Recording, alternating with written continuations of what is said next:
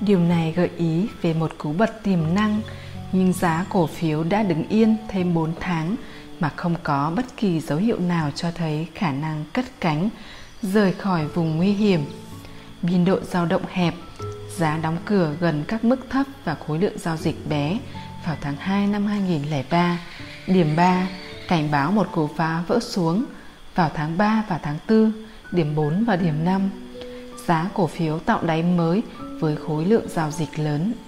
Tại đây, chúng ta không thấy có sự xuất hiện của đà giảm và rất ít phần thưởng dành cho nỗ lực này. Bên cạnh đó, giá đóng cửa của tháng 4 cung cấp manh mối cho thấy cổ phiếu sẽ tăng giá. Cú bật được khởi đầu với một sự đảo chiều vào tháng 5. Lực cung xuất hiện vào tháng 7, điểm 6, nhưng nó bị hấp thụ vào tháng 8 và giá tăng lên mức 15,55 vào tháng 5 năm 2006. Những vùng dao động kéo dài hàng năm trời thường chứa đựng rất nhiều cú bật, mang lại những nhịp tăng trung hạn có lợi nhuận cao mà không tạo ra các cú phá vỡ lớn. Đồ thị quý của hợp đồng tương lai đậu nành hình 5.10 là một ví dụ kinh điển minh họa cho vấn đề này. Chúng ta không cần đào quá sâu vào tất cả cú bật trên đồ thị này, mà chỉ cần tập trung vào 5 cú bật nổi bật nhất. Từ trái qua phải, chúng tạo ra các đợt tăng theo tuần tự là 6,36 đô 16 tháng, 3,87 đô 7 tháng, 6,32 đô 21 tháng và 2,31 đô 9 tháng. Cú bật gần nhất từ đáy của năm 2006 cho mức tăng 11,39 đô trong 22 tháng và nó dẫn đến một cú phá vỡ chính khỏi vùng dao động trên đồ thị này.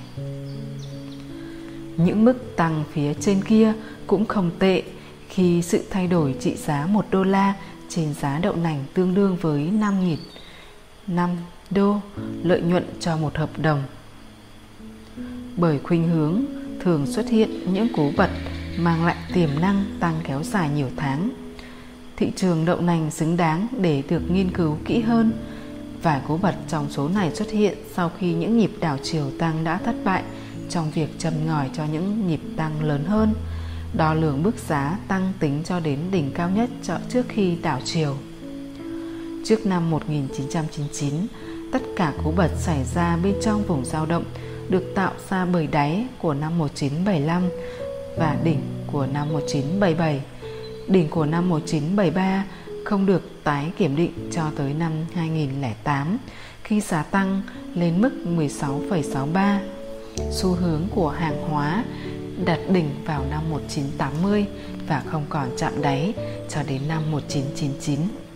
Cùng năm đó, giá đậu nành phá vỡ xuống thấp hơn mức đáy của năm 1975. Đáy năm 1999 của đậu nành được kiểm định vài lần nhưng vẫn tiếp tục trụ vững cho đến khi quá trình kết thúc vào tháng 1 năm 2002. Hành động giá từ năm 1999 đến 2002 là nhịp rũ cuối cùng bởi nó đến vào giai đoạn cuối của một vùng dao động được hình thành trong một thời gian dài.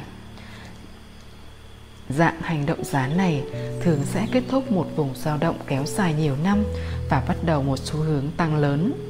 Mặc dù hầu hết nhịp tăng từ đáy 2002 đều bị xóa đi trong năm 2004, nhưng đợt giảm này lại đóng vai trò là một nhịp kiểm định lần thứ hai của nhịp rũ cuối cùng trên đồ thị 5 của dầu đậu nành hình 3.6.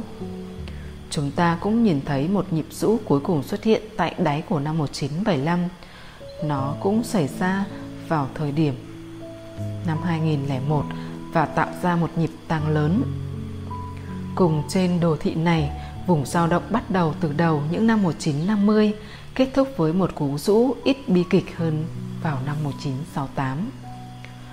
Chỉ số trung bình công nghiệp Dow Jones hình 5.11 tăng lên mức 1.000 điểm lần đầu tiên vào năm 1966.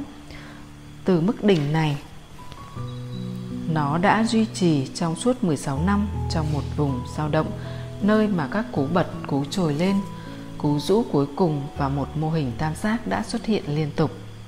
Cú bật vào tháng 8 năm 1982 đi kèm với khối lượng giao dịch tính theo tháng lớn nhất trong lịch sử của hoạt động giao dịch chứng khoán lúc bấy giờ. Trước tháng 8 năm 1982, khối lượng giao dịch hàng ngày của Sở Giao dịch Chứng khoán New York chưa bao giờ đạt mốc 100 triệu cổ phiếu, nhưng chỉ riêng trong tháng đó, cột mốc này đã bị chinh phục ở 5 ngày khác nhau. Biên độ dao động tháng 8 năm 1982 cũng lớn thứ hai so với tất cả các tháng trước đó và chỉ kém tháng 1 năm 1976. Dĩ nhiên, tháng 10 năm 1982 sau đó cũng là tháng có biên độ lớn nhất trong bất kỳ tháng tăng hay giảm nào. Để mổ xẻ cú bật này, chúng ta sẽ bắt đầu với cú phá vỡ xuống từ đỉnh năm 1981 mà sau đó được hỗ trợ ở mức 807 điểm vào tháng 9. Từ đáy này, chỉ số Dow đã nỗ lực phục hồi nhưng đà tăng lại suy yếu khi chỉ số chỉ tăng lên trên mức 900 điểm vào tháng 12. Quý đầu tiên của năm 1982 cũng cung cấp nhiều dấu hiệu cho thấy sự suy yếu khi giá tạo đáy mới vào tháng 3. Tuy nhiên tại đây, chúng ta nhìn thấy ba đặc tính khá quan trọng: giá đóng cửa cách xa giá thấp nhất của tháng, giá đóng cửa chỉ thấp hơn giá đóng cửa của tháng trước đó đôi chút và giá hồi phục lên cao hơn mức đáy của năm 1981. Kết hợp cùng nhau, ba đặc tính này cảnh báo một cú bật tiềm năng.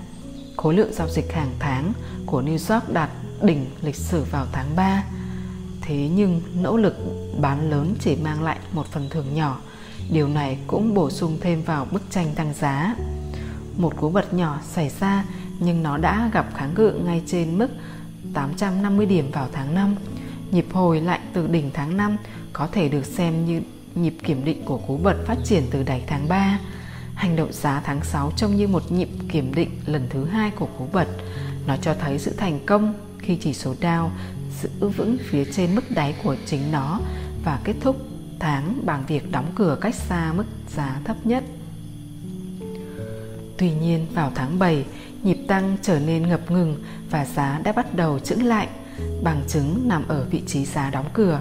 Điều này thiết lập sân khấu cho một nhịp điểm kiểm định khác của cú bật. Vào tháng 8, giá giảm nhẹ và tạo đáy mới. Tuy nhiên, khi chỉ số Dow phục hồi trong tháng đó và tăng cao hơn đỉnh tháng 7, cú bật đã sẵn sàng.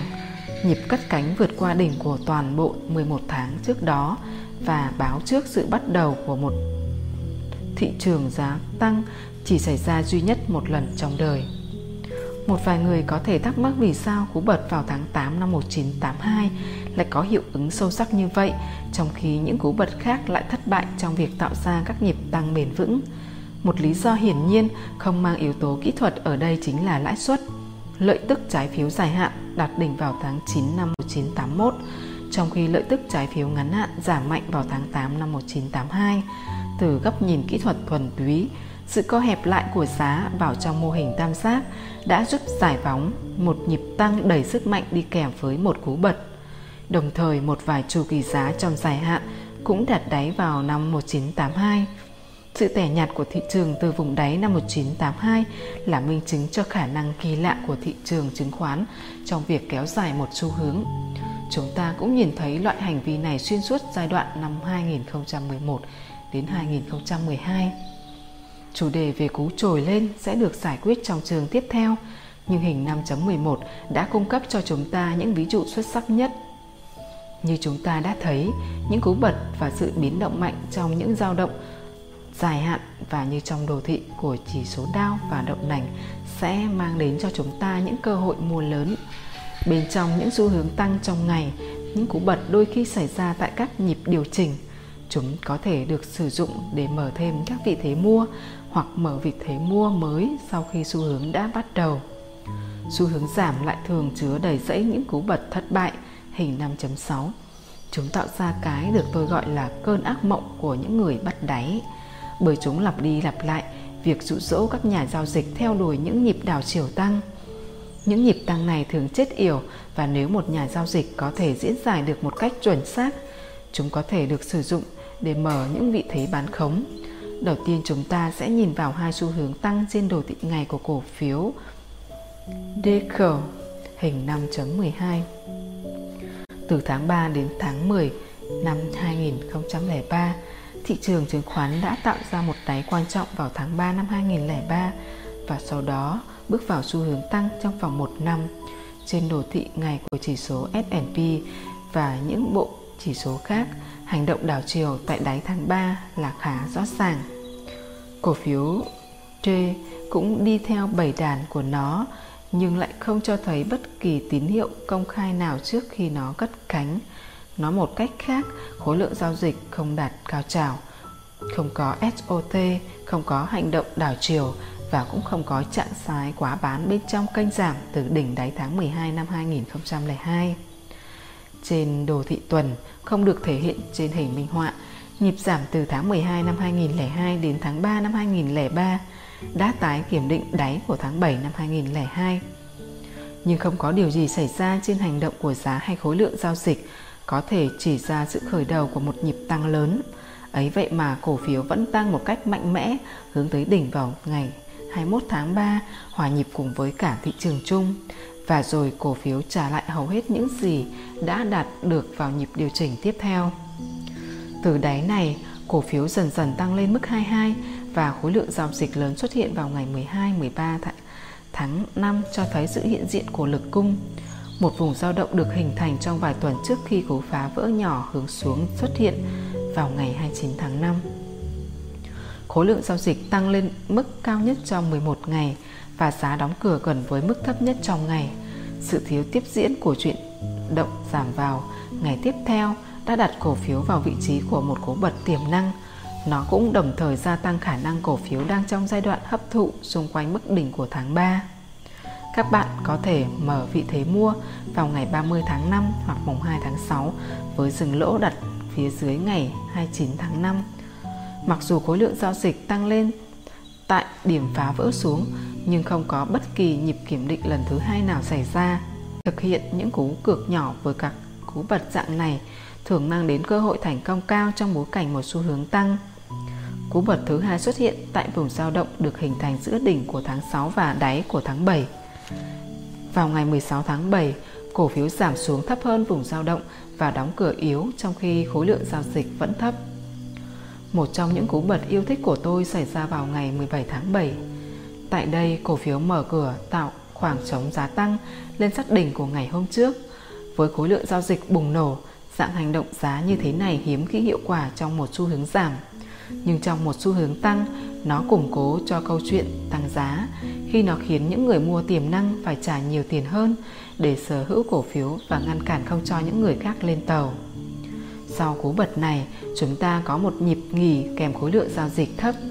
Theo sau bởi một ngày tăng có khối lượng giao dịch cao và một nhịp kiểm định lần thứ hai trong ngày tiếp theo. Cổ phiếu nhanh chóng tăng vượt lên đỉnh tháng 6. Hãy chú ý sự điều chỉnh diễn ra vào đầu tháng 8, đưa giá kiểm định lại cú phá vỡ trước đó nơi lực cầu vượt qua lực cung. Như được mô tả trong hình 1.1, giá gia tốc hướng lên vào tháng 8 để cuối cùng sa lầy vào một vùng dao động khác.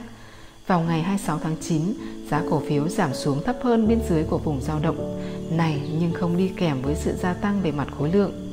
Nó kiểm định lại vùng giá chứa cú tăng ngày 12 tháng 8. Việc thiếu khối lượng cũng như không có sự tiếp diễn trong ngày tiếp theo làm tăng khả năng của một cú bật. Tôi thích được thấy các hành vi sôi nổi như thế này. Một thanh giá bị bao trùm có biến động hẹp xuất hiện vào ngày 29 tháng 9, giữ giá ngay phía dưới vùng dao động. Chúng ta cần một nhịp tăng ngay lập tức hoặc nếu không, giá sẽ giảm xuống các mức thấp hơn. Nếu chúng ta đang ở trong một xu hướng giảm, sẽ không có quá nhiều nghi ngờ đối với kết quả. Nhưng tại đây, xu hướng hiện tại đang đà tăng và giá đã gạt bỏ tất cả nghi ngờ khi tăng vọt, đồng thời rời khỏi điểm nguy hiểm.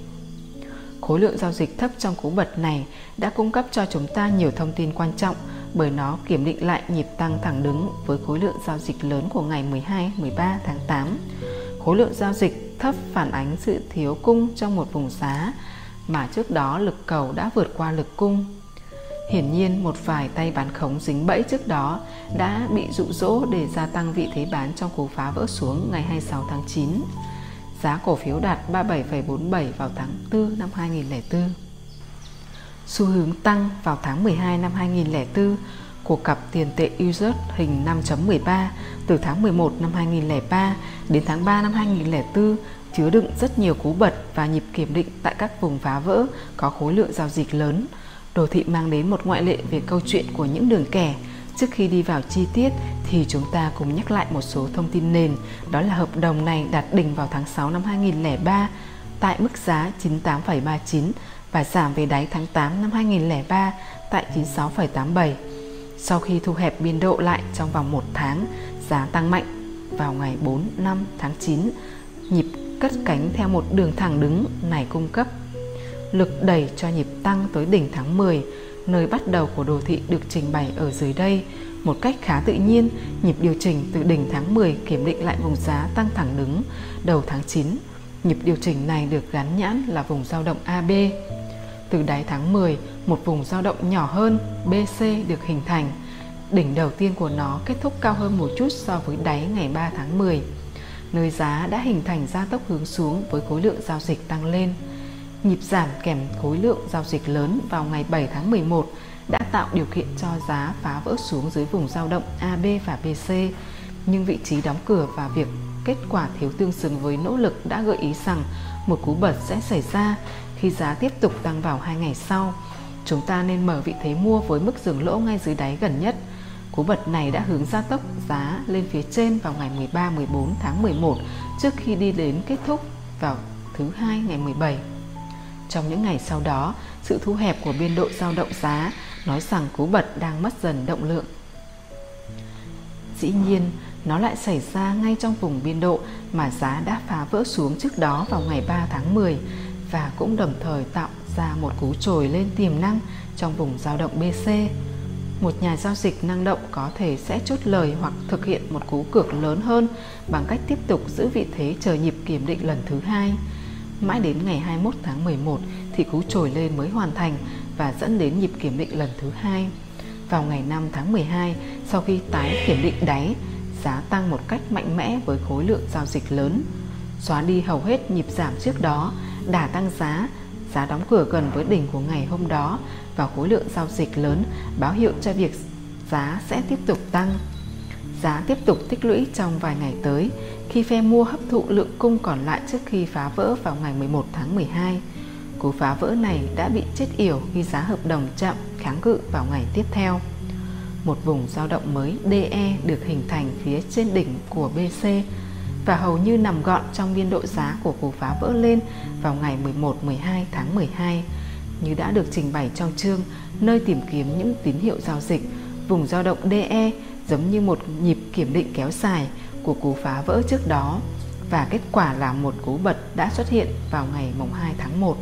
Mặc dù cú phá vỡ đã diễn ra khá dễ dàng nhưng khối lượng giao dịch rất nhỏ cho thấy đây là một sự rũ bỏ những kẻ yếu bóng vía đang nắm giữ các vị thế mua thay vì lực cung vượt qua lực cầu.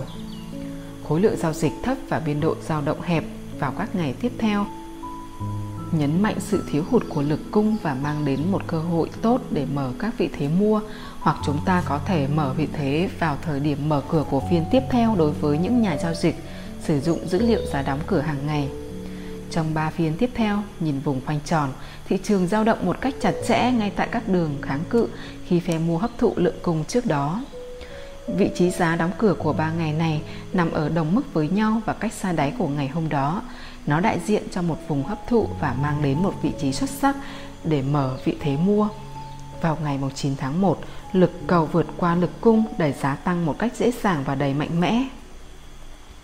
Nhịp tăng dừng lại vào ngày tiếp theo, giá dường như nén lại phía trên đường kháng cự A và sau đó tiếp tục tăng và tạo đỉnh mới vào ngày 23 tháng 1. Hãy chú ý cách mà một cú trồi bị rút ngắn trong nhịp tăng vượt lên đỉnh trước đó ngày 10 tháng 1 khiến giá đảo chiều và giảm xuống thấp hơn.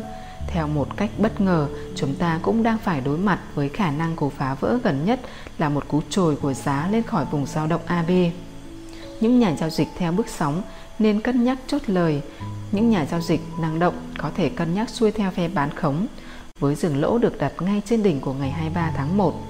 Xác suất để cú trồi lên tiềm năng này trở thành hiện thực khi một cú phá vỡ lớn ngay từ thời điểm mở cửa kèm khối lượng giao dịch lớn đã xuất hiện vào ngày 28 tháng 1.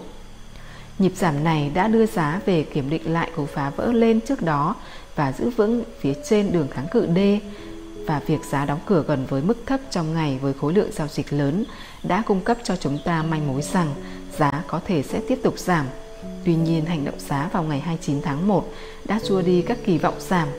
Tại đây, các biên độ dao động trong ngày thu hẹp, giá đóng cửa tại khoảng giữa biên độ dao động và khối lượng bùng nổ lên mức cao nhất trên đồ thị khi thị trường quay lại vùng hấp thụ trước đó. Một vài nhóm lợi ích lớn rõ ràng đã mua thẳng vào mặt những người đang bán ra. Điều này khiến cho giá chỉ có thể giảm xuống thêm một chút. Những nhà giao dịch theo bước sóng mở lại vị thế mua với mức dừng lỗ ngay phía dưới ngưỡng 97,80 vùng hấp thụ. Bất kỳ ai xác định giữ vị thế bán ít nhất cũng nên rời mức dừng lỗ về hòa vốn. Bây giờ chúng ta có vùng dao động mới FG được hình thành ngay tại đỉnh của vùng dao động AB và DE. Đường hỗ trợ G gần như là sự kéo dài của đường kháng cự D. Trong nhịp tăng sau đó, sự thu hẹp của biên độ dao động khi giá di chuyển lên phía trên mức 98 cho thấy lực cầu đang mệt mỏi.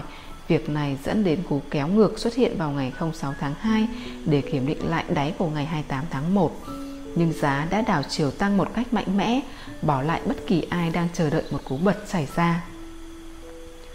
Tôi bắt đầu chương này bằng việc nhấn mạnh rằng bất kỳ ai cũng có thể kiếm sống bằng cách giao dịch với những cú bật và những cú trồi. Nói một cách thống kê, những cú bật và cú trồi không phổ biến như mô hình hai đỉnh và hai đáy. Nhìn hết cả đoạn lịch sử của đồ thị và bạn sẽ thấy có rất nhiều xu hướng tăng kéo dài 6 tháng hay 1 năm mà không có bất kỳ cú bật nào. Thế nhưng các chiến lược giao dịch để xử lý những tình huống này vẫn có thể được tìm thấy. Một trong số đó là mở những vị thế mua trong một đợt điều chỉnh sau khi giá phục hồi từ đáy với khối lượng giao dịch lớn.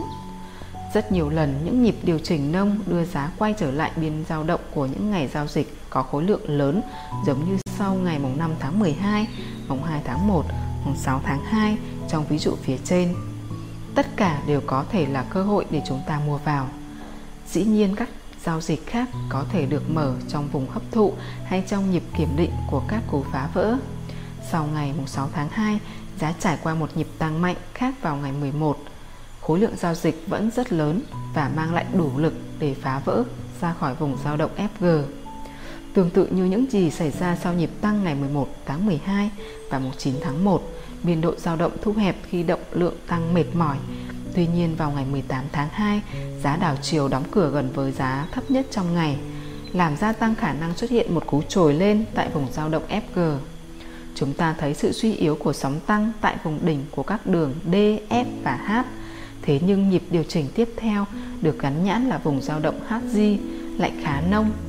Nó kiểm định và giữ vững bên trong vùng biên độ dao động của bước giá tăng thẳng đứng xuất hiện vào ngày 11 tháng 2 và kết thúc với một cú bật gần như không thể nhìn thấy được vào ngày 3 tháng 3. Cú bật này có biên độ dao động hẹp với giá đóng cửa một cách vững vàng phía bên trên của vùng dao động. Lượng cầu khổng lồ xuất hiện vào ngày 5 tháng 3 khi giá hợp đồng tăng dốc để chinh phục mức đỉnh cao mới. Nhìn lại thì vùng dao động HG đại diện cho sự hấp thụ xung quanh đỉnh của vùng dao động FG và phía trên AB.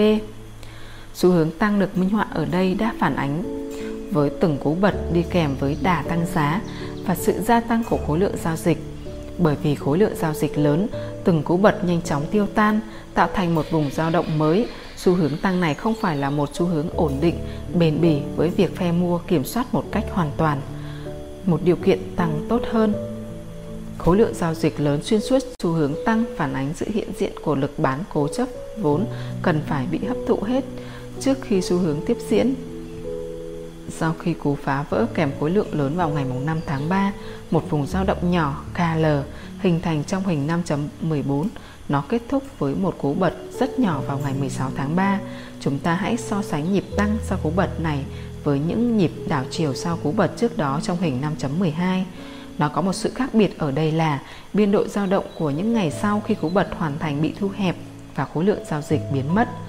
Nó báo hiệu một sự thiếu hụt của lực cầu, sự cạn kiệt lực cầu tại đỉnh của nhịp tăng tháng 3 năm 2004 càng trở nên rõ ràng hơn khi nhịp tăng chỉ vừa đủ vượt qua đỉnh tháng 6 năm 2003 tại 98,39. Hành động tạo đỉnh này đáng để thảo luận. Bạn đọc hãy chú ý vị trí đóng cửa vào ngày tạo đỉnh 24 tháng 3. Giá đóng cửa khá thấp cho thấy nỗ lực của cú bật bị xóa nhòa vào 2 ngày sau đó. Thế nhưng vào ngày 31 tháng 3, giá vẫn còn một cơ hội nữa để phục hồi sau khi phe mua không cho phép giá tiếp tục giảm và đóng cửa ở một mức cao. Tại điểm này, thị trường ở trong một vị thế tương tự như ngày mùng 4 tháng 12, mùng 5 tháng 1 và mùng 4 tháng 3. Tuy nhiên, vào ngày mùng 1 tháng 4, lực mua không được duy trì và giá đảo chiều đóng cửa tại mức giá thấp hơn của 3 phiên trước đó. Phe bán đã hấp thụ lực mua xung quanh đáy ngày 16 tháng 3 và chiếm được lợi thế. Một người có thể mở vị thế bán vào thời điểm đóng cửa ngày mùng 1 tháng 4 hoặc thời điểm mở cửa ngày mùng 2 tháng 4 với mức dừng lỗ đặt phía trên đỉnh ngày 31 tháng 3. Một nhịp giảm giá ngoạn mục xảy ra vào ngày mùng 2 tháng 4 khi thị trường phản ứng với báo cáo thất nghiệp xấu. Bởi vì giá đóng cửa cách khá xa đáy, chúng ta có thể kỳ vọng một cú bật theo phản xạ xuất hiện. Như bạn có thể thấy, biên độ dao động thu hẹp trong nhịp tăng tiếp theo trước khi hạ giá hợp đồng giảm 100 điểm trong 3 tháng tiếp theo.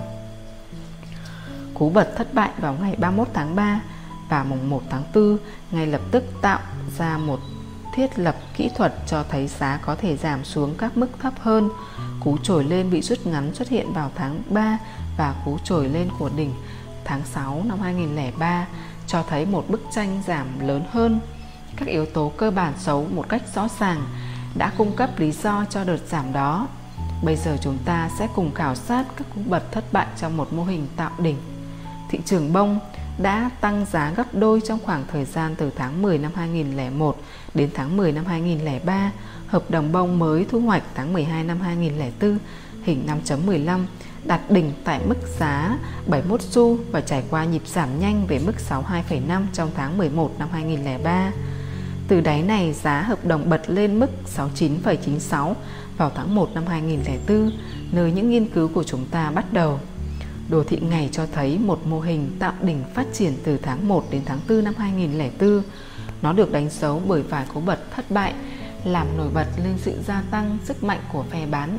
Thay vì diễn giải từng hành động giá, tôi sẽ đi thẳng vào trọng tâm. Cú bật vào ngày 10 tháng 2 và 9 tháng 3 đẩy giá quay lại đỉnh của vùng dao động AB. Nhưng cú bật từ đáy ngày 13 tháng 4 chỉ tái kiểm định biên dưới của vùng dao động. Từ đỉnh cuối cùng này, xu hướng giảm tăng tốc vào ngày 28, 29 tháng 4. Giá đóng cửa ngày 29 tháng 4 tạo ra cơ hội để cú giá bật lại. Nhưng nó không thể xuyên qua được đường xu hướng giảm và theo sau đó là chuỗi ngày tiếp tục giảm giá. Nhịp giảm giá ngày 29 tháng 4 quá sâu để được cân nhắc là một cú bật. Chúng ta có một chuỗi những đáy và đỉnh thấp hơn trên biểu đồ, xoay quanh trục ngang A và C. Hành động giữ giá ở gần phía cạnh phải đồ thị là một phần của vùng hấp thụ, nơi phe bán hấp thụ hết lượng mua và giá tiếp tục xuống thấp hơn. Tôi không biết chiến lược giao dịch nào tốt hơn việc giao dịch với một cú bật. Nó tạo ra những giao dịch ngắn hạn trong ngày và có thể sử dụng để kích hoạt rất nhiều giao dịch dài hạn. Đối với việc quản lý rủi ro, nó mang đến phương án mở giao dịch tại vùng nguy hiểm với kết quả nhanh chóng được quyết định và rủi ro là thấp nhất. Khi giá chuyển động xuống thấp hơn hỗ trợ, nhiều nhà giao dịch lùi lại vì sợ giá có thể xuống thấp hơn.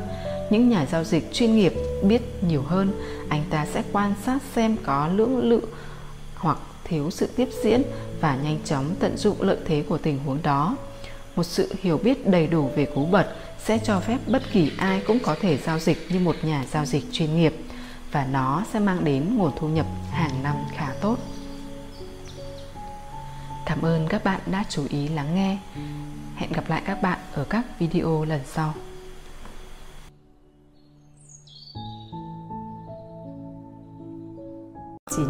Nhưng vị trí giá đóng cửa làm yếu đi thông điệp giảm của phiên này.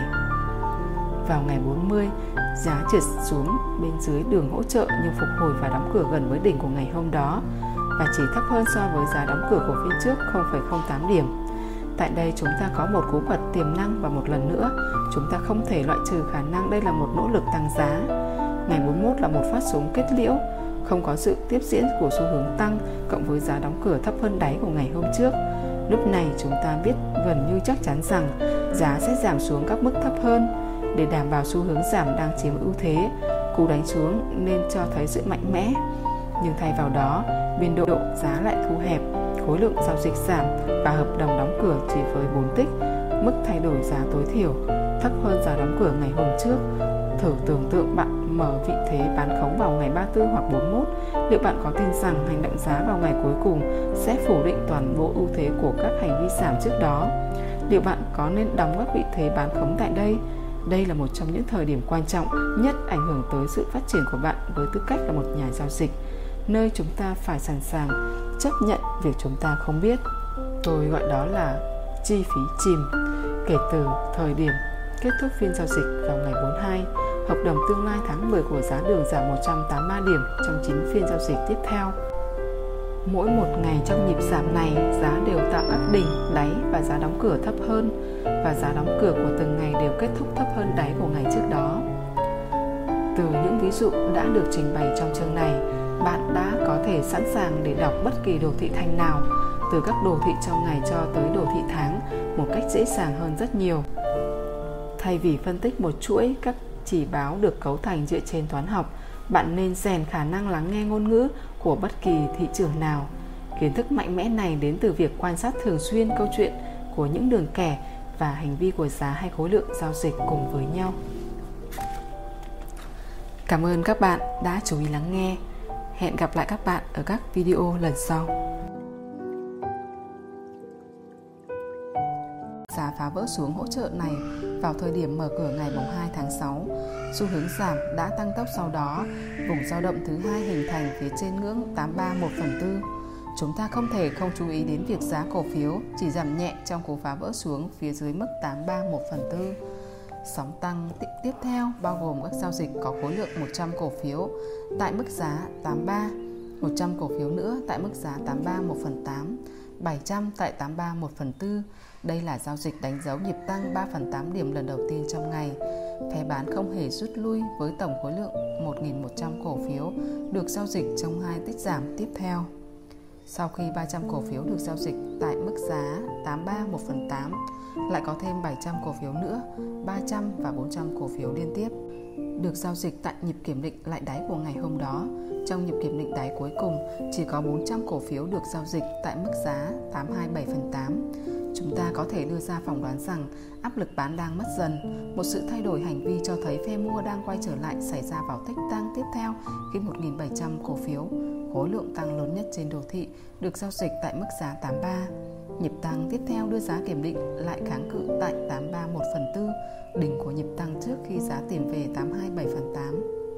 Trong nhịp giảm tiếp theo, giảm 1/4 điểm với tổng cộng 1.300 cổ phiếu được giao dịch. Tại đây chúng ta có nỗ lực lớn 1.300 cổ phiếu được giao dịch, nhưng không đi kèm với phần thưởng nào. Giá chỉ giảm 1 ô tương đương với 1/4 điểm. Mặc dù thị trường trông có vẻ mong manh như một người đang đi trên dây, nhưng giá cổ phiếu đã bật tăng lên mức 833/8. Với khối lượng tổng cộng là 400 cổ phiếu, xóa đi toàn bộ nhịp giảm trước đó. Bằng chứng cho một nhịp đảo chiều, xu hướng được đưa ra là giá giảm không nhiều dưới vùng tích lũy thứ hai, cho thấy động lượng giảm đang cạn dần. Khối lượng giao dịch thấp hơn vào nhịp kiểm định đáy gần nhất gợi ý áp lực bán đã mệt mỏi. Sự gia tăng mạnh mẽ trong khối lượng giao dịch xuất hiện trong tích tăng hé lộ sự hiện diện của lực cầu. Cú phá vỡ cuối cùng ở mức 83 đã không thu hút được lực bán mới, và nhịp tăng không kèm theo nỗ lực rời khỏi đáy thể hiện rằng lực bán đã tiêu hao hết. Sau nhịp kiểm định cuối cùng ở mức giá 827/8 và nhịp tăng theo tới mức 831/4, Wyckoff đã gợi ý về việc rời mức dừng lỗ của bất kỳ vị thế bán nào xuống dưới mức 833/4 và đặt lệnh chờ mua tại vùng mức giá để mở vị thế mua. Mức dừng lỗ được đặt tại 825/8, 1/4 điểm thấp hơn đáy của ngày hôm đó. Ông ghi chú tổng khối lượng 6.300 cổ phiếu đã được giao dịch quanh ngưỡng 83 và 827/8, và phe mua không sẵn sàng nhượng bộ sau 2 lần kiểm định lại đáy. Một khi cổ phiếu tăng lên mức 831/4, tổng 6.300 cổ phiếu sẽ được xem như sự tích lũy tiềm năng trong một ngày giao dịch. Sau khi cổ phiếu tăng lên mức 833/8, 18 chuyển động giá tiếp theo bị đóng khung lại vào một biên độ dao động hẹp. Sự không sẵn sàng giảm xuống của cổ phiếu cho thấy cổ phiếu đang ở trong một bệ phóng cho một sóng tăng lớn hơn. Nó bắt đầu với 1.200 cổ phiếu ở mức 831/2 và tiếp tục cho đến khi đạt mức 84. Tổng cộng 4.500 cổ phiếu đã được Giao dịch trong khối phá vỡ này đã tăng giá đi kèm với sự gia tăng của khối lượng giao dịch là một dấu hiệu cho thấy sức mạnh của giá xuất phát từ vùng giá nền được tích lũy trước đó. Do đồ thị đọc giải băng giá của Wyckoff được xây dựng giống như đồ thị điểm và số, nên nó cũng có thể được dùng để dự phòng giá, ước lượng mục tiêu, giống như với bất kỳ đồ thị điểm và số nào. Đầu tiên chúng ta có thể đếm số lượng hộp hoặc số cột xuất hiện dọc theo chiều dài của vùng tích lũy và nhân tổng với đơn vị đảo chiều. Đồ thị AT&T là đồ thị 1/8 x 1/8. Một hộp có giá trị 1/8 điểm và số hộp đảo chiều là 1/8. Do đó, số lượng hộp sẽ được nhân với 1/8. Nếu đếm từ phải qua trái, tính từ tích giảm cuối nằm ở 3/8, chúng ta có 24 hộp. Đem số hộp tích lũy nhân với số ô đảo chiều, chúng ta được kết quả 24 x 1/8 bằng 3. Đem kết quả vừa tính được cộng với mức giá thấp nhất trong cột phá vỡ, mục tiêu dự phóng giá sẽ là 3 + 83 3/8 bằng 86 3/8. Dự phóng giá dựa trên đồ thị điểm và số thuần túy là hình học và không có sức mạnh ma thuật nào cả. Đôi khi chúng ta ra mục tiêu dự phóng một cách chính xác và khi khác thì chúng ta lại thất bại thảm hại. Chúng ta không nên mở giao dịch chỉ đơn thuần dựa trên các mục tiêu dự phóng được cung cấp bởi đồ thị điểm và số. Chúng chỉ đại diện cho tiềm năng. Nói một cách lý thuyết, vùng tích lũy trên đồ thị điểm và số là dùng để miêu tả nguyên nhân hoặc sự chuẩn bị đã được xây dựng cho một chuyển động tiềm năng. Khi dự phóng mục tiêu dựa trên đồ thị điểm và số được đạt tới, một nhà giao dịch trong ngày hoặc nhà giao dịch theo bước sóng cần sửa đổi mức dừng lỗ, chốt một phần lợi nhuận hoặc đơn giản là trở nên thận trọng với các dấu hiệu của sự kết thúc. Sau cú phá vỡ lên mức 84, đã có 1.200 cổ phiếu được giao dịch trong nhịp giảm về 83 3/4, 700 trong cú bật lại 84 và 800 trong nhịp giảm về 83 7/8. Điều này là do một vài vị thế mua đã được chốt lời nhanh. Họ đóng vị thế tại thời điểm mở cửa và cảm thấy biết ơn vì đã thu hồi lại được phần lớn thiệt hại trước đó, trong khi những vị thế bán khống mới được thực hiện tại đỉnh với hy vọng về một nhịp giảm khác sẽ tiếp diễn. Việc cổ phiếu lùi lại rất ít trước áp lực bán này cho thấy phe mua đang hấp thụ lượng cung xung quanh ngưỡng 84. Nhịp tăng tiếp theo đưa cổ phiếu lên mức 84 3/8 với khối lượng gộp là 1.600 cổ phiếu, thêm một nhịp điều chỉnh nông theo sau trước khi nó kết thúc với 100 cổ phiếu được giao dịch ở mức 84 1/8 tích giảm đầu tiên với 100 cổ phiếu từ khi cổ phiếu rời khỏi vùng tích lũy 83 3/8. Nó phản ánh sự thiếu vắng của áp lực bán. Phe bán nâng giá bán từ 84 1/8 lên 84 1/2, nơi 600 cổ phiếu đã được mua. 100 cổ phiếu được mua ở mức 84 5/8 trước khi có tích giảm về 84 1/2 với khối lượng 1.100 cổ phiếu. Những giao dịch này được những người đọc giải băng giá chú ý bởi nó thể hiện khối lượng bán lớn trong một khoảng thời gian ngắn sau khi thị trường mở cửa. Nó cảnh báo rằng cổ phiếu đang bắt đầu đối mặt với lực cung. Lực cung này có thể đến từ việc chốt lời của những vị thế mua hoặc là bất cứ điều gì đó và không ai biết được điều này. Chúng ta chỉ cần tập trung vào hành động giá hay khối lượng. Cổ phiếu tăng lên mức 84 3/4 chỉ với 300 cổ phiếu. Sự thu hẹp của tiến độ tăng và sự biến mất của khối lượng tăng nói rằng lực cầu đang mỏi mệt. Những người có khả năng đọc hiểu giải băng giá sẽ tiến hành nâng mức dừng lỗ lên 83 3/8. Trong trường hợp này, lực cung không xuất hiện trong nhịp phá vỡ nhanh lên mức 84 1/2, nhưng lực cầu vẫn yếu trong nhịp tăng tiếp theo. Sau đó, lượng cung mới xuất hiện khiến cổ phiếu giảm về mức 84 1/8 với khối lượng gộp là 2.000 cổ phiếu được giao dịch. Một tích tăng 1/8 điểm theo sau bởi một tích giảm và khối lượng giao dịch 1.700 cổ phiếu khác đưa giảm giá về mức 84. Tại đây chúng ta thấy rằng có rất ít phần thưởng cho nỗ lực này và chúng ta có thể diễn giải rằng lực mua đang hiện diện. Nhịp tăng tiếp theo từ 84 lên 84 1/2 với 1.900 cổ phiếu nói rằng lực cầu đang lớn dần. Trong nhịp giảm tiếp theo về mức 84, khối lượng gộp là 2.200 cổ phiếu. Sự thiếu tiếp diễn của hành động giảm chứng thực cho sự hiện diện của lực cầu một lần nữa.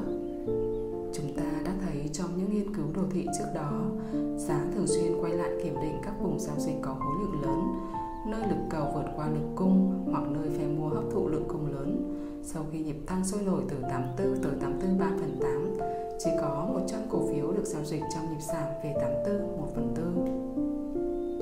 Lực bán đã cạn kiệt, một lần nữa cổ phiếu đã sẵn sàng để tăng giá. Chúng ta có thể mua thêm cổ phiếu trong tích tăng tới 84/3/8 và tất cả mức dừng lỗ có thể được nâng lên 83/3/4. Công bằng mà nói, White Hawk không ám chỉ việc mua thêm cổ phiếu, cũng không thảo luận về mục tiêu giá dự phóng dựa trên đồ thị điểm và số. Tất cả đều chỉ là những gợi ý và nó chỉ ra cách chúng ta hành động dựa trên thông tin có được mà thôi. Cổ phiếu có nhịp tăng thẳng đứng lên mức 85/1/4 với tổng khối lượng là 3.300 cổ phiếu khi phe mua áp đảo phe bán. Hiện giờ chúng ta có thể vẽ một đường xu hướng tăng từ đáy cũ là 83/3/8 tới đáy gần nhất ở 84. Một đường song song được vẽ từ đỉnh nằm giữa hai đáy này ở mức giá 84/3/4. Xu hướng tăng dốc đã đưa giá vượt qua khỏi đường cung tạo ra bởi kênh tăng, đưa giá rơi vào điều kiện quá mua. Giá cổ phiếu phớt lờ tín hiệu này và tiếp tục tăng cao hơn sau một nhịp bán nhỏ đưa giá về mức 85. Nhịp tăng này đưa giá chạm 85/1/2 với tổng khối lượng là 1.600 cổ phiếu. Lực cầu chậm lại một chút nhưng vẫn không có dấu hiệu của lực cung, không hề có áp lực bán xuất hiện trong tích giảm về 85/3/8. Nhưng lực cầu hiển nhiên đã mệt mỏi trong nhịp tăng tiếp theo. Chỉ 100 cổ phiếu được giao dịch tại mức 85/5/8, 100 cổ phiếu tiếp theo tại 85/3/4. Giá cổ phiếu sau đó giảm 1/4 điểm với tổng khối lượng là 800 cổ phiếu. Và phe bán bắt đầu cho thấy sức mạnh của mình. Một nhịp tăng với khối lượng giao dịch 1.500 cổ phiếu đưa giá tái kiểm định lại vùng giá tại đỉnh. Nhưng không có phần thưởng cho nỗ lực này, hỗ trợ nhỏ xung quanh ngưỡng 85/3/8 nhanh chóng bị phá vỡ khi cổ phiếu trượt xuống mức 85/1/8 với 1.000 cổ phiếu được giao dịch trong phiên. Cuộc chiến giữa hai phe phát triển khi phe mua nỗ lực hấp thụ lực bán. Nó kết thúc bởi lần mua cuối cùng ở mức 85/5/8 với 300 cổ phiếu trước khi giá rớt 1/8 điểm về mức 84/1/2. Về nhịp giảm này, White Hawk viết một dòng ghi chú như sau: áp lực của nhịp giảm không nặng cũng không nhẹ, nó là một phản ứng bình thường. Ông xem nhịp giảm là bình thường vì nó không thoái lui hơn 50% nhịp tăng tính từ mức giá 82/7/8. Nhưng nó cũng đã đến khá gần mức này. Việc dự phóng giá giảm dựa trên đồ thị điểm và số có thể thực hiện với cột dọc có 7 hộp tính từ 85/5/8 cho đến nhịp giảm về 84/3/4. Tuy nhiên, mục tiêu dự phóng này đã bị sai. Nhịp giảm ngừng dọc theo đường cầu của kênh tăng. Ngoài ra, một hỗ trợ mới hình thành phía trên đỉnh của vùng kháng cự trước đó giữa 84/3/8 và 84/5/8. Và giá vẫn nằm trong biên độ nhịp tăng thẳng đứng trước đó. Trong một phát biểu hồi tưởng lại một việc phân tích nét đặc trưng, White Hawk miêu tả đồ thị đặc giải băng giá là đặc biệt giá trị trong việc trình diễn số lượng cổ phiếu tại nhiều ngưỡng giá. Tổng lượng cổ phiếu được giao dịch trên ngưỡng 85/3/8 là 8.300. Nếu 6.300 cổ phiếu giao dịch tại vùng 83 và 82/7/8 có thể được xem là sự tích lũy, thì khối lượng lớn trên mức 8.300 có thể xem như là sự phân phối. Với hành động ngăn chặn đà tăng kèm theo giá nằm tại vị trí quá mua bên trong kênh tăng, lợi nhuận của lần mua thứ hai tại 84/3/8 nên được chốt sau nhịp tăng cuối cùng lên mức 85/5/8. Từ đáy tại 84/1/2, giá có rất ít thời gian để phản ứng. Một cú bật lên mức 84/7/8 và một cú tích giảm về 84/3/4 là khởi đầu của nhịp tăng thẳng đứng lên mức 86/1/2. Ngay khi nhịp này tăng tốc, chúng ta sẽ nâng mức dừng lỗ của lệnh mua ban đầu lên mức 84/3/4. Chúng ta cũng đồng thời mở rộng kênh tăng bằng cách vẽ một đường song song ngang qua đỉnh 85/3/4. Thế nhưng tại mức giá 86/1/2, điều kiện quá mua đã tạo ra hành động cao trào. Nếu chúng ta không ngay lập tức đóng vị thế mua, nếu dừng lỗ nên được nâng lên 85/5/8 ngay phía dưới đỉnh cũ ở 85/3/4. Kế tiếp cổ phiếu giảm về 86 với khối lượng 600, 700 và 200. Hãy quan sát thật kỹ đặc điểm của sóng tăng cuối tới 86/7/8. Khối lượng giao dịch lớn với 4.400 cổ phiếu chỉ đẩy giá tăng được một quãng đường là 3/8 điểm. Khi cú trồi lên bị rút ngắn và khối lượng gia tăng, chúng ta biết giá đã gặp phải lực bán. trừ phi bạn đang giao dịch trong một bối cảnh mà chúng ta được quan sát được ở đô thị này với khung thời gian khác.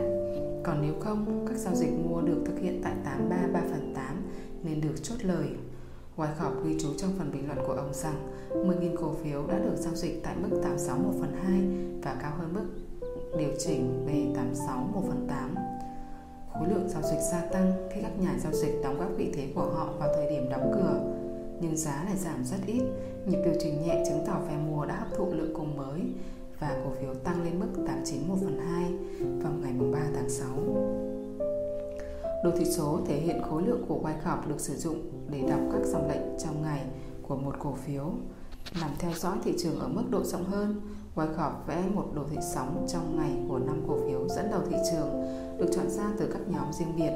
Ông tính toán giá kết hợp của những cổ phiếu này từ khi chúng giảm và tăng xuyên suốt một phiên giao dịch. Kết quả là một đồ thị sóng chia mỗi ngày thành các sóng tăng và giảm riêng biệt ra đời. Wyckoff so sánh độ dài, thời gian, khối lượng và các hành động của những sóng này để xác định xu hướng chủ đạo cũng như những dấu hiệu cho thấy khả năng thay đổi xu hướng. Những hành vi tương tự trên đồ thị số thể hiện khối lượng có thể được tìm thấy trên đồ thị sóng. Chúng ta có thể thấy các cú trồi lên hoặc trồi xuống bị rút ngắn, xu hướng giá, khối lượng cao trào, sự tương tác với đường xu hướng và đường hỗ trợ hay kháng cự.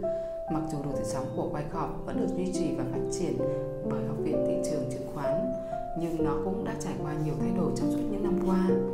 Với sự phát triển của thị trường hợp đồng tương lai chỉ số chứng khoán, giá trị của đồ thị sóng thể hiện nhóm cổ phiếu dẫn dắt thị trường có vẻ ít đi, nhưng nó vẫn có thể hữu dụng trong việc nghiên cứu một cổ phiếu riêng lẻ hoặc các hợp đồng tương lai. Trong khóa học đọc giải bằng giá, Wyckoff khuyến nghị sử dụng đồ thị sóng cho các cổ phiếu riêng lẻ. Mặc dù tôi không tìm được bất kỳ ví dụ nào trong các ghi chép đã được xuất bản của ông, một đồ thị sóng của cổ phiếu riêng lẻ hoặc hợp đồng tương lai có thể được xây dựng từ mỗi sự thay đổi giá, và tôi sẽ trình bày về điều này sau khi tôi thí nghiệm với đồ thị số thể hiện khối lượng, một phương pháp dùng để chuyển đổi thông tin sang dạng sóng được tạo ra. Không có bất kỳ khác biệt gì giữa một đồ thị sóng và một đồ thị số thể hiện khối lượng khi chúng ta quy ước một con số cho mức dao động nhỏ nhất của thị trường. Trong lần thử nghiệm đầu tiên với ý tưởng tạo ra một đồ thị sóng cho riêng mình, tôi đã chuyển đổi đồ thị số thể hiện khối lượng của Wyckoff với mã cổ phiếu AT&T thành một đồ thị mang tính tiếp nối hơn. Điều này loại bỏ sự nhập nhằng của các tích tăng và giảm trong cùng một cột.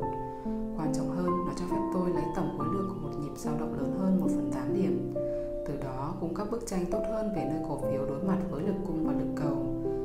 Tuy nhiên, có một điểm hạn chế, đó chính là sự điều chỉnh này làm tăng kích thước của đồ thị. Trong thị trường hiện đại, với hàng ngàn sự thay đổi giá trong một ngày, đồ thị như thế này sẽ không thực dụng. Phần chú giải cuối cùng của tôi được trình bày trong hình 9.2, nơi vùng khối lượng lớn trở nên rõ ràng và sống động. Tôi quyết định ngay lập tức rằng một vài dữ liệu nên được lọc ra. Cách dễ nhất để lọc dữ liệu là gia tăng kích thước của một sóng tối thiểu. Tôi điều chỉnh đồ thị số thể hiện khối lượng thành một đồ thị sóng với tỷ lệ 1/8 nhân 1/4 hoặc ngược lại. Điều này lọc ra toàn bộ phản ứng dưới 1/8 điểm trong một sóng, loại bỏ các tích tăng và tích giảm trong cùng một cột và giảm kích thước của đồ thị. Nó hoạt động giống như một đồ thị điểm và số 1/8 nhân 1/4, trong đó kích thước hộp là 1/8 và số hộp đảo chiều là 1/4. Điều này làm cho thông tin rõ ràng hơn. Với sự giúp đỡ này của đồ thị, câu chuyện mở ra trước mắt chúng ta. Đầu tiên, chúng ta thấy 2.800 cổ phiếu đã được giao dịch trong nhịp kiểm định lại đáy của ngày hôm đó, nơi nỗ lực lớn không được đền đáp bằng sự tiến tiếp diễn giảm. Hai nhịp tăng tiếp theo với 2.700 và 2.800 cổ phiếu cho thấy lực mua quyết liệt. 5.800 cổ phiếu được giao dịch trong nhịp phá vỡ lên mức 84 khởi động nhịp tăng. Về sau nhịp giảm về 84 có khối lượng giao dịch là 4.200 cổ phiếu. Áp lực bán giảm một nửa trong nhịp kiểm định khi khối lượng giao dịch là 2.200 cổ phiếu. Trong sóng tăng tiếp theo lên 85/3/4, khối lượng giảm về mức thấp nhất kể từ khi nhịp tăng bắt đầu với 1.900 cổ phiếu được giao dịch. Điều này cảnh báo một nhịp giảm sắp xảy ra. 3 sóng sau đó, trong nhịp tăng lên mức 85/8, khối lượng giao dịch là 2.900 cổ phiếu cho thấy nỗ lực mua lớn nhưng kết quả không được đền đáp. Nó cũng biểu hiện rằng một nhịp giảm sắp xảy ra. Mặc dù đồ thị này được tạo ra từ dữ liệu giá hay khối lượng vào năm 1932, nhưng hành vi thị trường thì vẫn không thay đổi qua 80 năm. Tôi thực sự phấn khích khi nhìn thấy hành động tương tự xảy ra lặp đi lặp lại trên những đồ thị như thế này. Và tôi vẫn thường hay bông đùa khi nói rằng vẻ đẹp của các hành vi mang tính lặp đi lặp lại này cũng giống như mặt trời mọc và mặt trời lặn vậy. Trong chương 11, tất cả các hành vi của chúng ta đã thảo luận sẽ xuất hiện trong đồ thị cổ phiếu, hợp đồng tương lai và ngoại hối. Mặc dù vẻ đẹp của đồ thị số 1/8 x 1/8 thể hiện khối lượng của quay khớp sẽ không được thể hiện ở đây, nhưng một người thông thạo việc đọc hành vi giá hay khối lượng hẳn sẽ không gặp khó khăn khi diễn giải và giao dịch với các đồ thị tương tự như trong hình 9.2. Như chúng ta đã thấy, đồ thị số thể hiện khối lượng của quay khớp được xây dựng từ từng giao dịch một. Trong những năm 1990, dữ liệu khối lượng từng giao dịch không có sẵn đối với hợp đồng tương lai trái phiếu. Kết quả là chúng tôi phải sử dụng khối lượng tích và con số dao động là rất nhỏ. Nhằm thể hiện khối lượng cho mỗi giao dịch, tôi quyết định sử dụng dữ liệu giá đóng cửa cho mỗi 1 phút. Điều này khiến lượng dữ liệu được khảo sát để xây dựng đồ thị lên tới 400 lần thay đổi giá. Tuy nhiên, điều quan trọng hơn là nó vẫn cung cấp giá trị khối lượng cho từng thay đổi giá. Sau đó, tôi tạo ra một bảng dữ liệu với 400 phút trong một phiên giao dịch. Nếu một người xây dựng đồ thị số thể hiện khối lượng dựa trên giá đóng cửa mỗi phút và giá không đóng cửa liên tiếp tại cùng một mức giá, bạn có thể tưởng tượng được sẽ có 400 điểm dữ liệu sẽ xuất hiện trên một đồ thị. Mặc dù khả năng này có thể xảy ra, nhưng nó đã không bao giờ xảy ra. Hình 9.3 là một ví dụ về đồ thị đọc giải băng giá 1/32 x 1/32, xây dựng từ giá đóng cửa của 1 phút. Bởi vì nó có tỷ lệ 1:1 giữa kích thước đảo chiều và số hộp đảo chiều, nên một tích tăng và một tích giảm có thể vẽ lên cùng một cột giống hình 9.1. Danh sách sau thể hiện sự thay đổi giá trong ngày 29 tháng 11 năm 1993 của hợp đồng tương lai trái phiếu. Tháng 12 năm 1993 từ thời điểm 7:30 sáng đến 8:48 sáng. Trong ngày hôm trước, hợp đồng đóng cửa ở mức 11.603. Theo nhịp tăng tới 11.616, giá trái phiếu trụ vững phía trên đỉnh cũ tại 11.614 và không cho bất kỳ ai cơ hội để mua vào với giá rẻ nữa. Nhịp tăng được tiếp diễn theo kiểu bậc thang. Một sự bùng nổ khối lượng tạm thời chặn đứng nhịp tăng ở mức 11.621. Nỗ lực đầu tiên để đẩy giá vượt 11.624 bị cản trở bởi vì phe mua thường chốt lời quanh mức tăng 1/4 điểm. Ngay khi việc chốt lời được hấp thụ, giá tăng từ 11.621 lên 11.630, chỉ với một tích giảm diễn ra sau đó. Sự tiệm cận của giá hợp đồng tương lai trái phiếu tới ngưỡng 11.700 thu hút nhiều hoạt động chốt lời hơn. Trái phiếu đã gần như tăng đến đỉnh kênh trên đường vẽ từ đáy của nhịp điều chỉnh trước đó. Hơn nữa, hầu hết dự phóng giá bằng một thời điểm và số dọc theo vùng tích lũy quanh ngưỡng 11.527 đều đã đạt được. Nhưng chúng ta vẫn chưa thấy các bằng chứng cho thấy cung đang vượt cầu. Giờ chúng ta cùng đọc giải băng tính từ đỉnh được thiết lập vào lúc 8:31 tại mức giá 11.630 nhé. Đồ thị số thể hiện khối lượng với một tích là 1/32 điểm.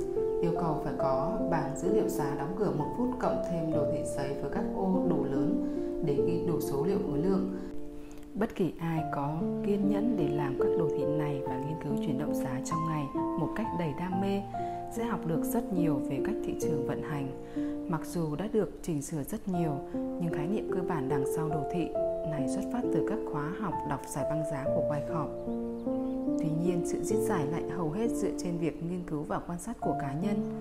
Từ việc đọc giải băng giá một cách logic, chúng ta có thể đạt được sự phán đoán và cảm nhận về những gì sẽ xảy ra tiếp theo.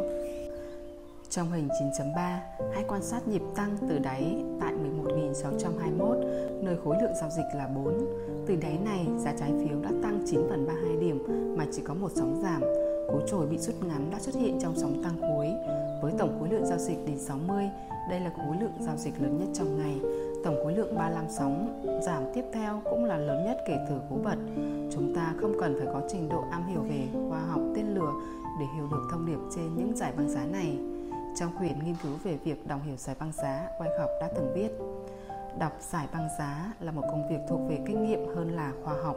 Những người đọc giải băng giá chắt lọc thông tin dựa trên từng giao dịch trước đó, từng sự thay đổi của lăng kính thị trường, để rồi nắm bắt những tình huống mới và hành động nhanh như tia chớp với sự nhanh nhạy của bộ não, cùng với những quyết định lạnh lùng và chính xác.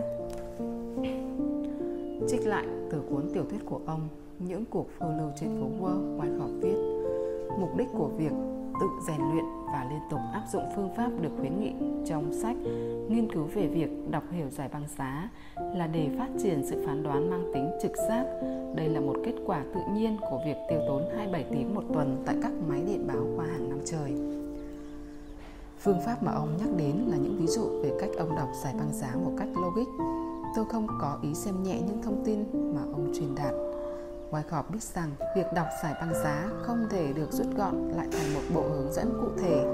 Nó giống như khiêu vũ, bạn có thể học các bước nhảy căn bản, nhưng để nhảy giỏi, bạn phải cảm nhận được âm nhạc.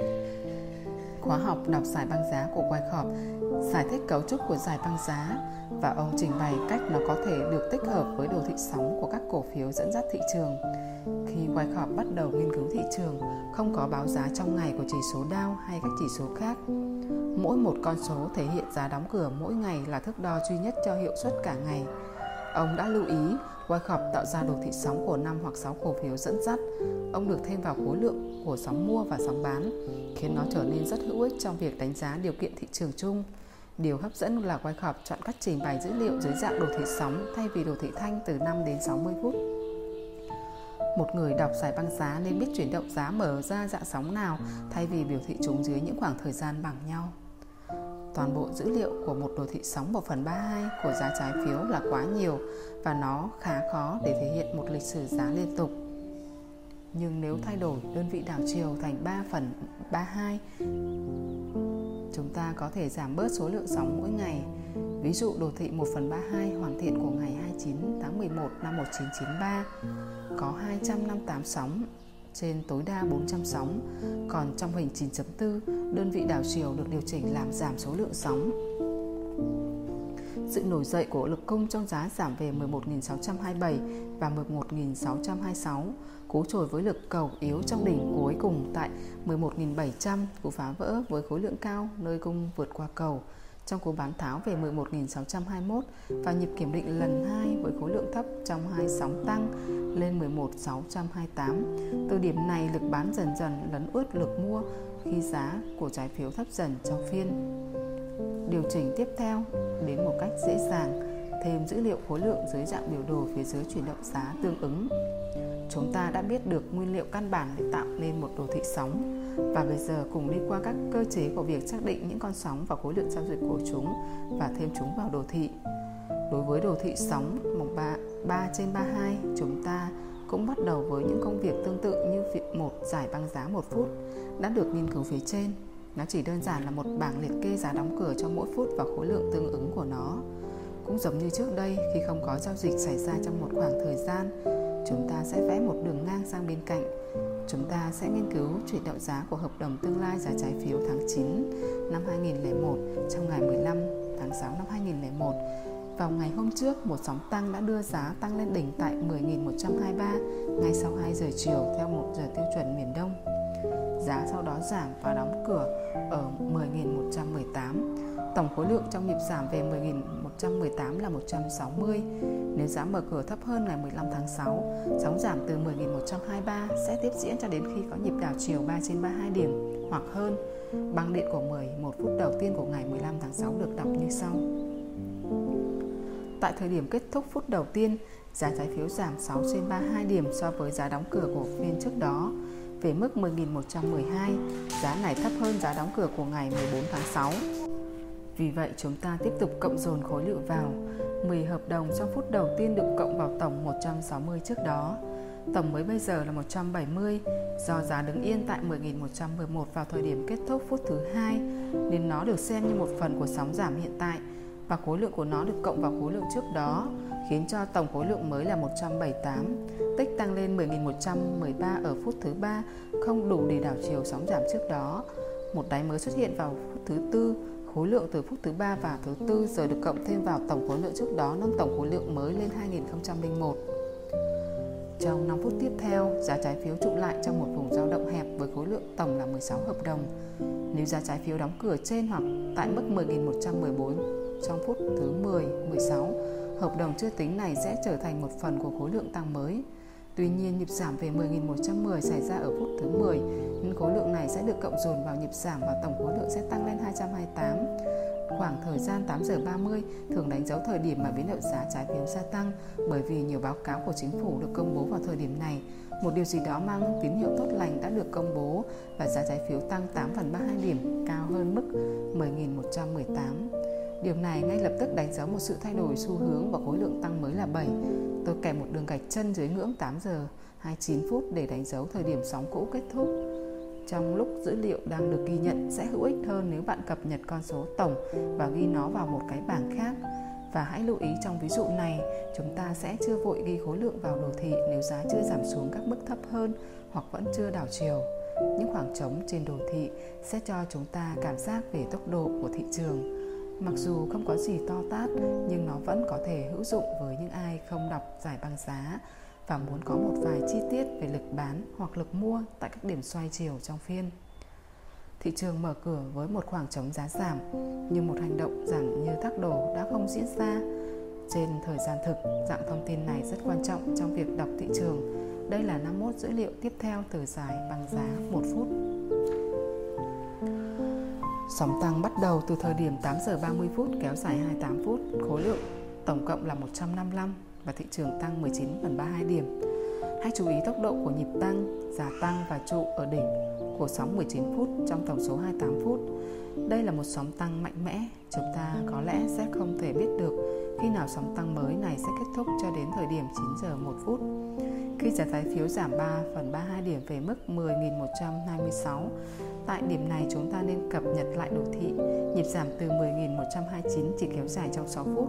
Vào lúc 9:10, trái phiếu được giao dịch ở mức giá 10.127. Có nhiều giao dịch nữa được thực hiện ở mức 10.127 trong 4 phút tiếp theo. 11 phút kể từ đáy ở 10.124, thị trường đã tăng 3/32 điểm với khối lượng 41, không phải là một nhịp tăng ấn tượng, nhưng đột nhiên có một làn sóng mua đã xuất hiện. 10 hợp đồng ở mức giá 10.130, 11 hợp đồng ở mức giá 10.131, 10 hợp đồng nữa ở mức giá 10.200. Ở đây 31 hợp đồng đã được thực hiện chỉ trong vòng 3 phút so với 41 tích trước đó trong 11 phút. Thảo luận về hành động giá tại thời điểm xoay này, Hobraini viết: đám đông bị hấp dẫn bởi sự thay đổi giá, không phải bởi khối lượng. Điều đó có nghĩa là đám đông không phân tích các hành động của khối lượng. 3 phút sau, giá giảm 3/32 điểm. Hiện tại chúng ta có hai sóng tăng trên đồ thị. Sóng đầu tiên kéo dài 28 phút, tăng 19/32 điểm so với khối lượng 159. Sóng thứ hai kéo dài 14 phút và tăng 8/32 điểm với khối lượng 72. Khoảng 50% của nỗ lực và kết quả trước đó, sóng tăng thứ hai vượt qua đỉnh sóng tăng đầu tiên chỉ 3/32 điểm trong một xu hướng tăng. Khi thời gian, độ dài và khối lượng của những sóng mua bắt đầu giảm, bạn nên chú ý tới khả năng thay đổi xu hướng. Điều tương tự xảy ra khi thời gian, kích thước và khối lượng của những sóng bán bắt đầu gia tăng. Thật không may, bởi với hầu hết những điều này được rút ra từ việc quan sát khi đọc giải băng giá, nên nó không mang tính chất quy tắc. Tốt nhất là bạn nên nghĩ về nó như một quyển sách hướng dẫn. Tính chất hai mặt trong cuộc sống cũng tồn tại trong việc diễn giải thị trường. Chúng ta rời đi với làn sóng mua thứ hai trong ngày kết thúc ở mức 10.200 và có sự khởi đầu của một sóng bán. Mặc dù sự biến mất của khối lượng trong sóng mua thứ hai và cú trồi lên bị rút ngắn cho thấy việc chúng ta nên cảnh giác với một sự thay đổi hướng, nhưng vẫn chưa có gì quá xấu xảy ra cả. Hãy cùng nghiên cứu thêm dữ liệu trên giải băng giá. Sóng bán bắt đầu từ 10.200 khá nhỏ và chỉ kéo dài 5 phút. Đây là một hành động giá không mang thiên hướng giảm, nhưng hãy nhìn vào sóng mua tiếp theo của ngày hôm nay. Nó chỉ kéo dài 5 phút so với nhịp tăng trước là 28 và 14 phút. Nhịp tăng này được 3/32 điểm và tạo đỉnh thấp hơn với khối lượng giao dịch giảm. Lực mua có vẻ đã khá mệt mỏi. Một sự thay đổi mang thiên hướng giảm đã xuất hiện vào sóng bán tiếp theo. Tại đây, thời lượng và khối lượng đều lớn hơn tất cả các sóng giảm từ lúc bắt đầu đến phiên hiện tại. 2 phút sau khi đáy được hình thành ở 10.124, một nhịp đảo chiều 3/32 điểm xảy ra. Hãy cùng quan sát tốc độ của nhịp tăng từ 10.124 lên 10.129. Trong 15 phút của sóng mua, giá tăng hoặc trụ ở đỉnh chỉ trong 3 phút. Dạng hành vi này phản ánh lực cầu yếu và ít sự hứng thú đối với trái phiếu. Thị trường hiện tại khá mong manh và đang đứng trước nguy cơ có một nhịp giảm lớn. Giá trái phiếu đã đảo chiều vào lúc 10:04 và giảm về 10.126. Một người thành thạo việc đọc giải băng giá sẽ mở lệnh bán với dừng lỗ đặt phía trên 10.200. Giá trái phiếu tiếp tục trượt giảm và chúng ta thấy mức giá 10.121 xuất hiện trên băng điện vào lúc 10:15. Thị trường đã giảm qua khỏi hỗ trợ ở 10.124, nơi mà 2 trong 3 sóng bán trước đó đã dừng tại đây. Nhiều hành động khác được liệt kê tiếp theo như sau. Sau khi được trụ được 11 phút giữa mức 10.116 đến 10.115, cú giảm về 10.113 có vẻ là như khởi đầu cho việc tiếp tục suy yếu của xu hướng giá. Tuy nhiên, thị trường lại quay tới mức 10.115 thêm một lần nữa. Sẽ có người nghĩ rằng nhịp giảm đang kết thúc. Nếu có vị thế bán, liệu bạn có chốt lời? Thông thường khi chúng ta suy nghĩ quá nhiều, chúng ta sẽ không thể phân biệt được sự khác nhau giữa tín hiệu nhiễu và tín hiệu có ý nghĩa.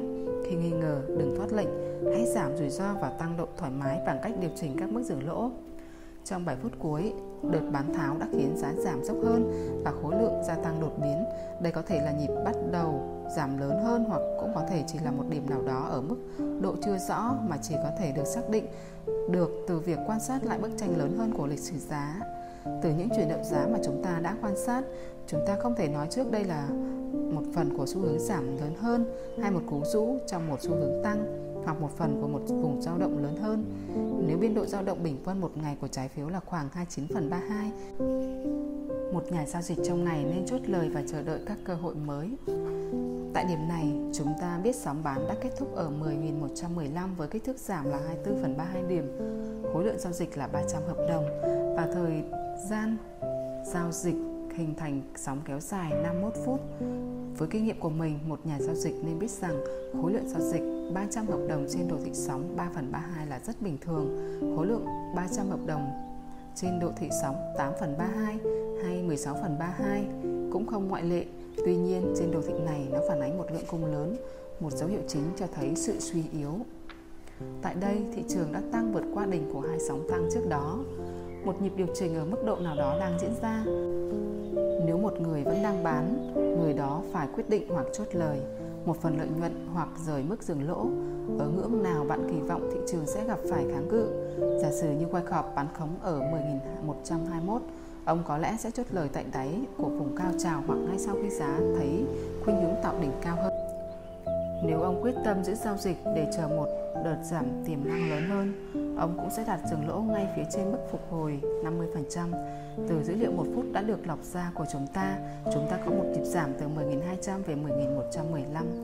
Vì vậy, ngưỡng 50% rơi vào khoảng 10.118. Nếu chúng ta sử dụng đỉnh và đáy thực sự là 10.201 và 10.105, chúng ta sẽ có ngưỡng 50% rơi vào tầm 10.119. Nhưng liệu có bất kỳ mức hỗ trợ nào trong nhịp giảm trước đó, nơi chúng ta có thể đặt lệnh dừng lỗ ở phía trên? Không có bất kỳ mức nào xuất hiện trên đồ thị, nhưng dữ liệu trên giải băng giá cho thấy chuyển động ngang tới và lui giữa 10.116 và 10.115. Nó có thể là kháng cự cho bất kỳ nhịp tăng phục hồi nào. Từ thông tin chúng ta có được liên quan tới việc đọc giải băng giá, chúng ta có một bức tranh về nơi kháng cự kỳ vọng có thể xuất hiện. Một sóng bán mới bắt đầu với cú đảo chiều này. Sóng mua cuối tăng 7/32 điểm trong vòng 36 phút với khối lượng 71.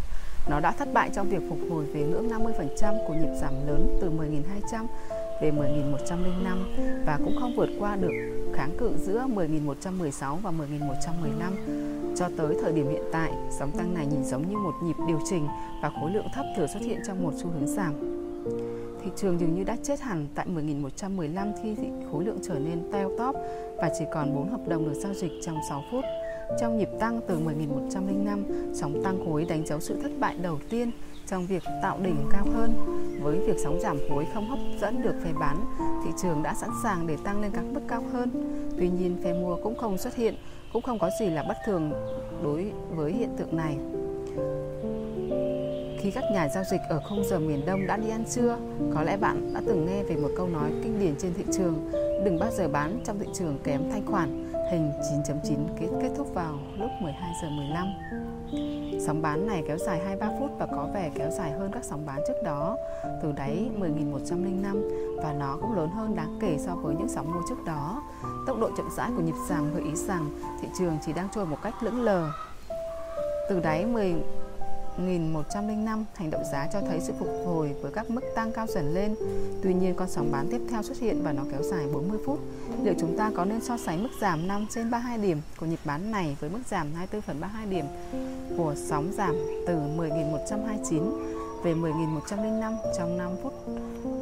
Và từ đó giả định rằng áp lực bán đang giảm dần. Hay tốt hơn là chỉ đánh giá nhịp giảm này trong bối cảnh của nhịp tăng xuất phát từ 10.105? Câu trả lời rất rõ ràng, không hề có bất kỳ mối liên kết nào giữa hai sóng giảm này cả. Sóng đầu tiên là chủ đạo trên đồ thị, sóng thứ hai là một tín hiệu cho thấy phe bán tiếp tục chiếm ưu thế sau nhịp tăng thiếu nhiệt huyết từ mức 10.105. Thị trường mất 32 phút để tăng 4/32 điểm với cùng khối lượng như của sóng bán cuối. Cho tới thời điểm này, thị trường đã thất bại để trở lại đỉnh cao trước đó ở 10.115. Như đã trình bày trong hình 9.10, sóng mua này đã kết thúc. Bạn có thể thấy 9 sóng đã được hoàn tất, xuất phát từ đáy 10 giờ 52 phút tại 10.105. Tôi xin lưu ý lại rằng tất cả các khoảng thời gian 1 phút không có giao dịch xảy ra đều được bỏ qua. Một giải băng 1 phút sẽ được để trống nếu không có giao dịch, còn trên đồ thị nó sẽ không được thể hiện. Hai sóng cuối kéo dài lần lượt 40 và 32 phút. Hãy lưu ý vùng tích lũy nhỏ được hình thành phía trên ngưỡng 10.115, nơi trái phiếu được giao dịch từ thời điểm 10 giờ 28 phút đến 10 giờ 44 phút. Sau khoảng thời gian ngắn duy chuyển ngang, xu hướng giảm dốc hơn và khối lượng giao dịch gia tăng khi giá giảm 10/32 điểm về 10.105. Như chúng ta đã thảo luận trong phần đọc hiểu đồ thị Thanh, không có gì bất thường đối với một nhịp điều chỉnh kiểm định lại vùng giá mà trước đó nó đã tăng tốc với khối lượng giao dịch lớn. Do vậy, nhịp tăng từ 10.105 đã đưa giá quay lại kiểm định vùng giá mà phe bán lấn át phe mua.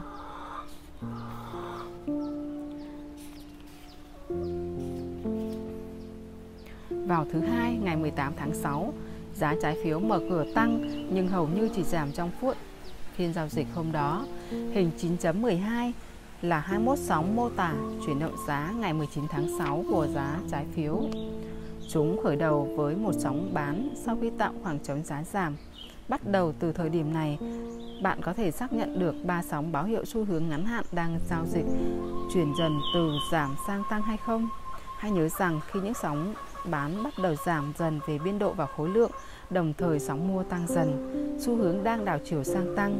Sóng 1 giảm 13/32 điểm, sóng 3 giảm tương đương 8/32 điểm và vượt qua đáy sóng 1. Sóng 5 chỉ giảm thêm được 5/32 điểm và không tạo được đáy mới, mang lại cho chúng ta sự thay đổi mang tính chất tăng đầu tiên trong hành động giá. Sóng 6 gia tăng thêm trọng lượng cho câu chuyện mang tính chất tăng khi giá trái phiếu đạt mức tăng lớn nhất trong phiên với khối lượng giao dịch lớn nhất. Hành vi trong sóng 9 nói rằng giá trái phiếu đang trên bệ phóng để tăng khi đây là sóng giảm nhỏ nhất trong phiên và áp lực bán không còn. Nhịp tăng bắt đầu từ sóng 10, một pha đấu tranh giành quyền kiểm soát xảy ra quanh ngưỡng 101, nơi thị trường gặp phải kháng cự đầu tiên trong ngày 18 tháng 6. Sóng giảm nhỏ cuối cùng đưa giá xuống thấp hơn 101, nhưng lực bán theo sau là hoàn toàn thiếu hụt. Nó đã góp phần hoàn tất một cú đảo chiều tăng đẹp. Tôi đã dùng đồ thị điểm và số này được vài năm. Nó luôn là một trong những loại đồ thị tôi thích nhất. Bước tiếp theo trong sự tiến hóa của đồ thị sóng sẽ mang lại nhiều thông tin hơn và sự linh hoạt lớn hơn. Đó là chủ đề của chương 10. Tôi biết việc theo dõi từng phút của một chuyển động giá trong suốt ngày có vẻ là một công việc tẻ nhạt kinh khủng, nhưng cũng giống như Wyckoff, tôi phải thừa nhận giá trị của nỗ lực này. Tính chi tiết trong việc đọc giải băng giá gia tăng kỹ năng đọc đồ thị của tôi lên gấp 10 lần và tôi thực hiện nó hàng năm trời, bất chấp biến động giá khổng lồ của thị trường ngày nay và tốc độ nhanh như chớp của hành động giá được dẫn dắt bởi các kỳ vọng điên rồ. Những hành vi Wyckoff quan sát được từ những năm 1909 vẫn mang lại cho tôi những lợi ích khổng lồ. Cảm ơn các bạn đã chú ý lắng nghe. Hẹn gặp lại các bạn ở các video lần sau.